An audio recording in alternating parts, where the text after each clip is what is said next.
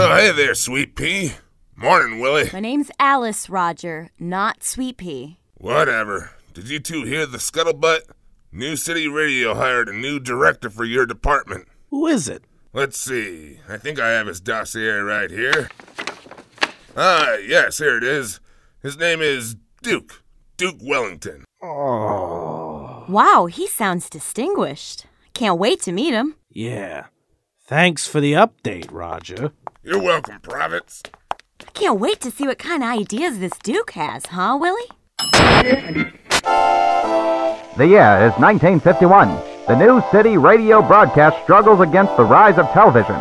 With their careers on the line, the radio team has but one season to save the station. This is Redders at the Edge, Episode 2 Reunions, Rewrites, and Rage.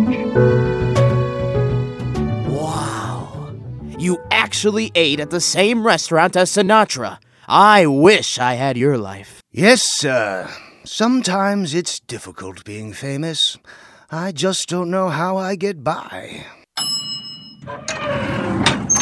Oh. Willie, they're still keeping you around. I guess they're really not writing for the Times here. Probably why they called in Duke. Oh, I need a cup of coffee. I'll be down the hall, excuse me. So you must be Duke, the new director. I'm Alice, the head writer. Of course you are, Cupcake.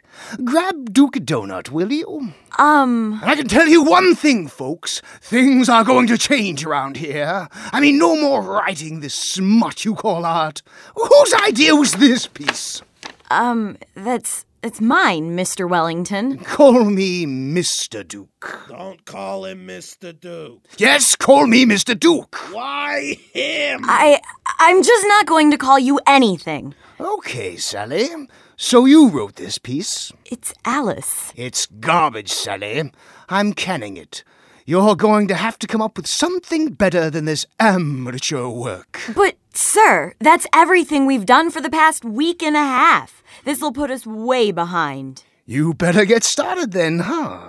A new script means new sounds, right, Mr. Duke? I suppose so, Mr. Space Martian. Bleep, bloop, bleep. I bleep, really bloop, don't think bloop, this is a bleep, smart bleep, move, bloop, sir. bloop. I like what we have. Well then, Sally, maybe you don't deserve this head writer position.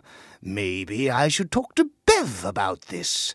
I see plenty of capable men here who I'm sure would like a promotion. What exactly are you saying, Mr. Duke? I think you know exactly what I'm saying, Sally.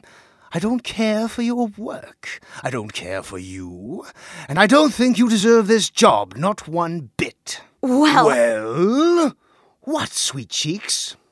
The fact of the matter is, this is broadcasting. I don't know what rinky dink rock you crawled out from underneath, but you've stumbled into a man's world.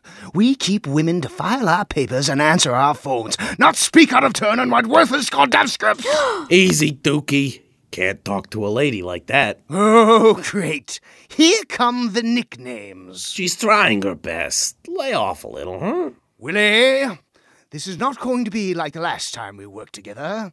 This time, Duke demands respect and sincere, hard work. Last time? You mean in 47? We filled his shoes with baked beans. It was fantastic. Enough! And yes, there will be none of that. If anyone's baked beaning, it's going to be Duke. Now, Sally, if you're quite done, listen to Duke about how to fix this mess, unless you have any more bright things to say. what mess? Silence! Now you're all going to write me a new script so Duke, I mean, we can all get famous. Anyone have a quarrel with that? yeah, I do. Dookie, what makes you think you could just barge in here and turn everything upside down? Because, Willie, right side up doesn't seem to be cutting it. Dookie. Stop calling me that! Or what? Or I'll send you all the way back behind the Iron Curtain. I. Excuse me. Now, Clark, Sally, you two get to work on that new script. Understand? Sure thing, Mr. Duke. Fine. There's going to be big changes in this department, or my name isn't Duke Arnold Wellington the Third. Clark, Sally, mark my words. Isn't he swell?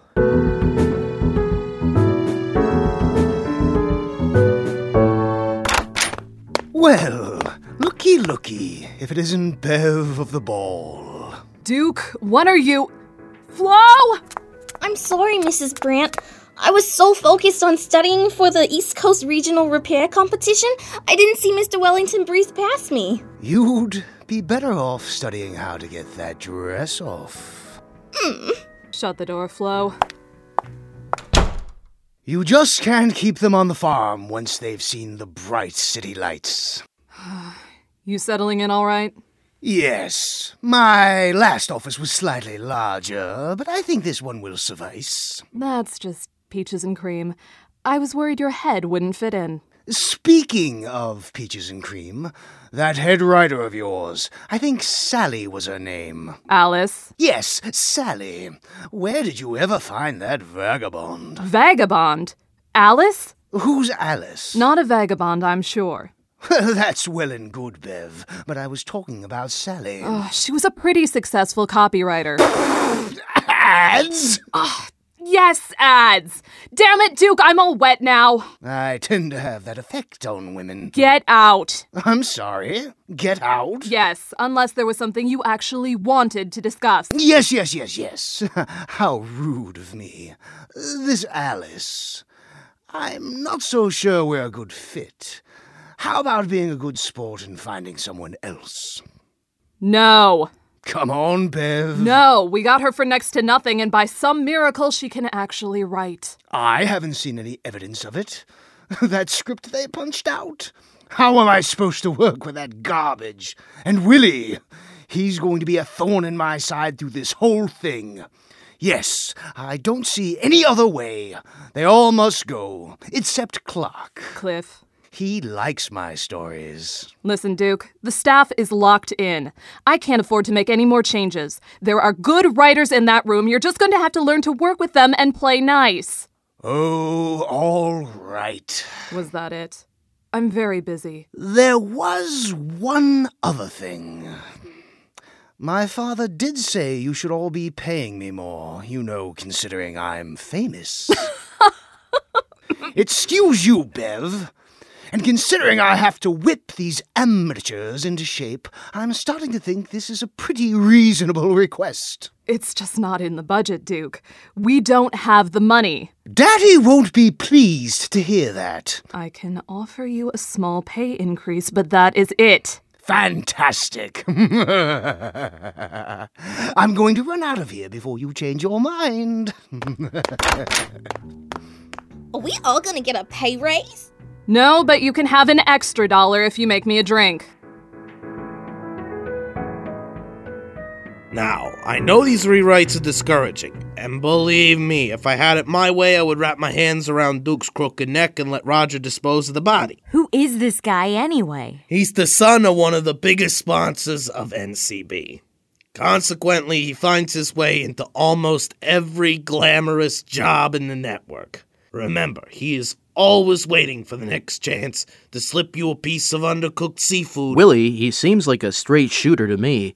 Why not give him a chance? Give him a chance, and he's already won. I wouldn't be surprised if that snake was plotting his next bad intention, yet ill thought out scheme, just like the seagull trapping experiment of 39.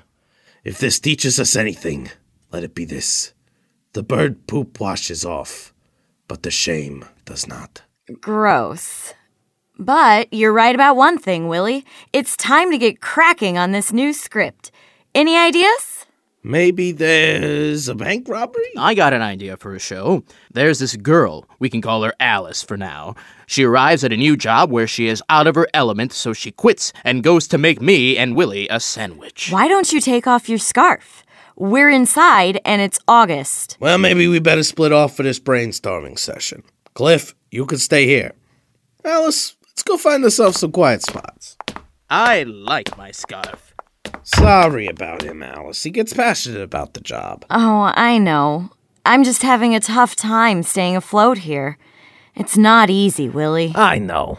I'll tell you this, though. The summer of my 16th year, I was fishing out in a rowboat with my brother Jeb up at our cottage. The boat started to fill with water, so I pulled a big old hammer out of my pocket and tried to stop it by nailing my tackle box to where the water was coming out. Needless to say, the boat sank anyways, but when we dragged the boat to shore, I used the hammer to turn the boat into a little dockside hut. So you're saying I need to pull a hammer out of my pocket to make the best of a bad situation? Actually, the point was that fish sandwiches, um, uh, y- yeah, I mean hammer. I think I just got the hammer, Willie. I wrote this in my free time while I was at the ad agency. Commando quack. This isn't half bad, Alice. Oh, this could work. Better than Duperman. Yeah, but Cliff will never go for it. That, Alice, is where the fish sandwich comes in. Is Duke really the only baked beaning, or is Alice finally brewing some brilliance with Commando Quack? Find out on the next Writers at the Edge. This episode of Writers at the Edge was written by Andrew Hofert and directed by Matt Brousseau, featuring Bob McCarthy as Roger, Christian Isley as Duke, Jason Acevedo as Cliff, Natalie Van Sistine as Bev, Tara Keneally as Alice, Taylor Gerard as Buzz, Tayshawn Farr as Flo, Tom Bowman as Willie. Music composed by Rebecca Nystad. Assistant Director Angela Jackson. Production Assistant Natalie Van Sistine. Recording Engineer Rebecca Nystad. And produced by David Pierczynski. Concept for Writers at the Edge by Jocelyn Pierce. This program was produced for the Columbia College Chicago School of Media Arts, Radio Department, Barbara Calabrese Chair, and WCRX FM, the student run radio station of Columbia College Chicago.